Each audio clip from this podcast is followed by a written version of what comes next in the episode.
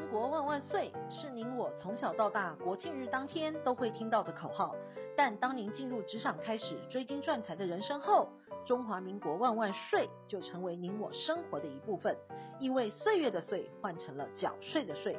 纳税是人民的义务，但节税是您我的权利，所以唯有正面对战，才有博胜的机会。聪明的您，就是要有强大的应税智商。每周二与五，Cindy 都会与您在空中一起练税功，也欢迎大家持续练功。大家好，欢迎再次收听享税单元的重点税务新闻。今天起开放第四轮的疫苗接种预约，预计有一百一十四万户民众将会收到简讯。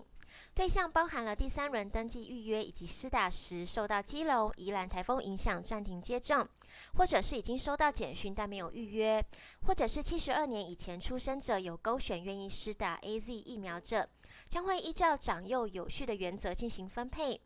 提醒这些符合资格的民众，记得要在七月二十九号中午前预约，并准时前往接种。本周呢，我们整理了以下重点新闻，为您一一做说明。第一，猎豹海外所得三个注意；第二，囤房族突破五十万人；第三，境外资金专法八月落幕，CFC 紧追在后；第四，台商移转定价，当心路追税。第一，猎豹海外所得三个注意。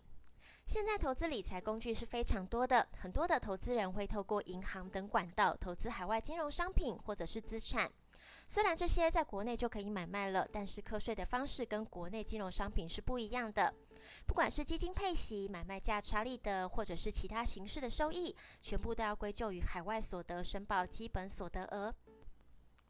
基本所得额是跟每年综所税一起申报的，同样是以户来做申报，同一个申报户全年合计达到新台币一百万元以上，就符合申报的门槛。至于未达到门槛的金额，就不用纳入基本所得额，也不用特别申报。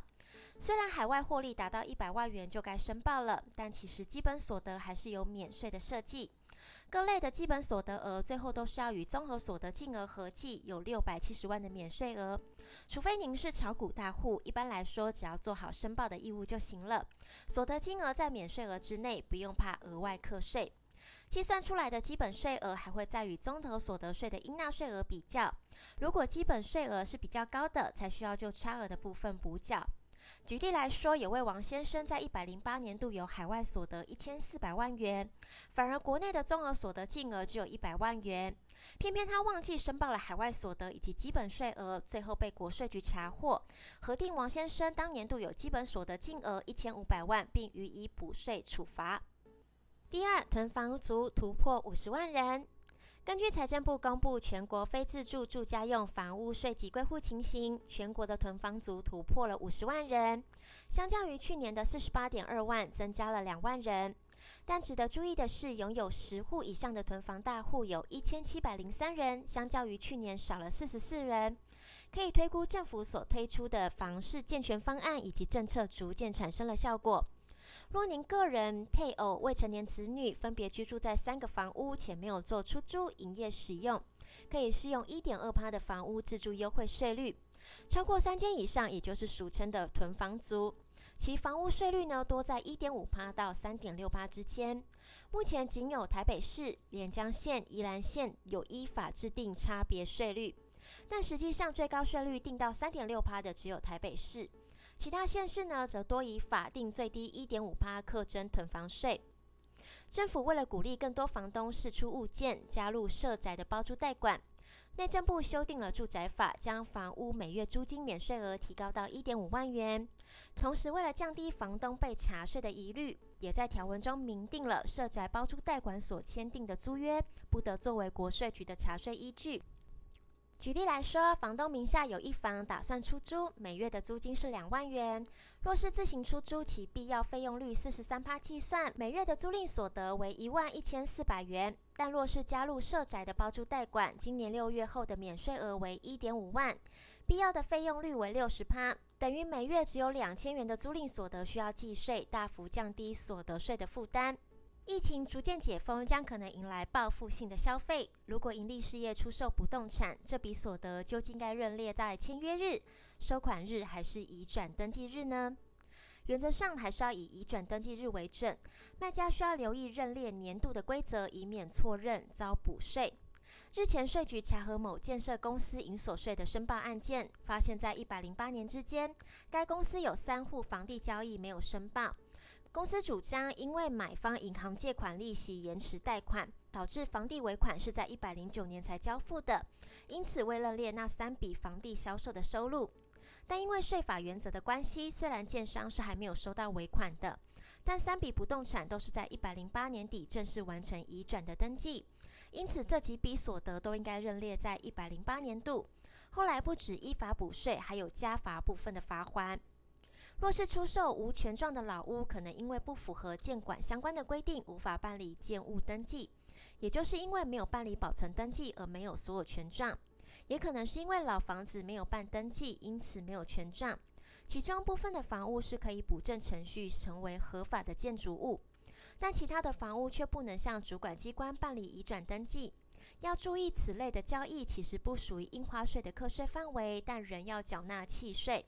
夫妻相互赠与也是的，虽然夫妻相互赠与原则上是不会被课征赠与税，但需要在契约成立日三十天内报缴契税。如果没有在规定期限内申报，将会加征滞纳金，最高以应纳税额为限，但不得超过一点五万。要请民众注意申报的期限，以免逾期受罚。第三，境外资金专法八月落幕，CFC 紧追在后。受控制境外公司课税新制度 CFC 施行时间即将明确了。有些人认为，台湾目前 CRS 的交换国只有日本、澳洲以及英国，所以认为设立在租税天堂香港以及新加坡的境外公司税捐机关是无法掌握的。其实这种观念并不正确。事实上，税捐机关其实都可以从其他管道取得个人境外公司的资讯。例如，常见个人透过境外公司投资大陆，实务上都需要向投审会报备的；又或是大股东个人透过境外公司持有上市公司，更可以在公开资讯观测站一览无遗。也有的人误以为境外公司只要有当地办公室并拥有员工，就可以符合实际营运而豁免 CFC，实则并不全然的。从税监机关制定审查要点就可以发现，要有当地的雇员并支付薪资，且拥有或者是承租当地的房地并提供水电费佐证，也对于投资收益、股利、利息或者是租金收入等消极收入限制需小于十趴。所以，当个人误以为自己可以豁免，却又属于前段又被掌握的境外公司，可能面临的后果就是遭补税加罚。第四，台商移转定价当新路追税，跨国集团移转定价的资讯透明化已经成为全球的趋势。最近，大陆的税局持续针对跨国集团在大陆的子公司发出通知。要求大陆的子公司提供集团全球关联的交易移转定价的相关资料，而且要求的资料非常的详细，包含海内外各关联公司的营收、获利状况、持有资产、承担功能以及风险等资料。大陆要求的资料范围呢，甚至追溯到最近十年，所以就现阶段而言，其目的可能只是在建立大数据的资料库。但是对台商而言，未来如果大陆税局挑战集团的移转定价策略，就可能一口气对过去十个年度进行追税。所以台商填报资料的时候务必要小心，特别是上市贵企业，大陆要求的内容很多已经是公开资讯了。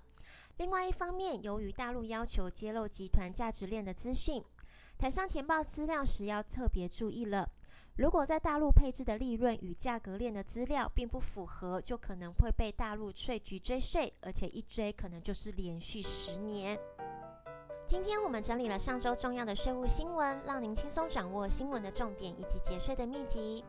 想要了解更多省税妙招，请订阅享税 Podcast 与追踪卓越的粉丝专业，我们会在上面提供最新的税务重点以及市场脉动，让您成为人生大赢家。